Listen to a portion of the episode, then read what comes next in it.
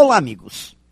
Em mercados competitivos, onde clientes estão com recursos escassos para comprar e os tempos vividos são estranhos, como estes que vivemos agora, somente as melhores empresas terão espaço.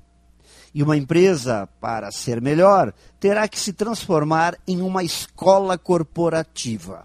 Formar pessoas dentro de casa. Diretores e gerentes se transformando em alunos e também em professores, para construir as habilidades necessárias para a geração de resultados. Isso me parece algo óbvio, lógico, simples, mas não necessariamente fácil de ser aplicado, pois existem barreiras a serem vencidas. Primeiro, é o credo de que treinar custa caro, ou treinar, educar pessoas para quê?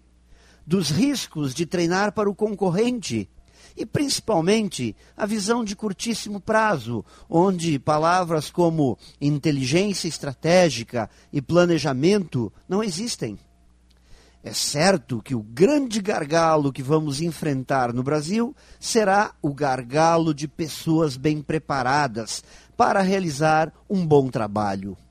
E tudo se resolve com pessoas, mas com pessoas extremamente bem preparadas. E nos próximos anos transformar as empresas em escolas formadoras de bons profissionais será uma questão fundamental para o sucesso dos negócios.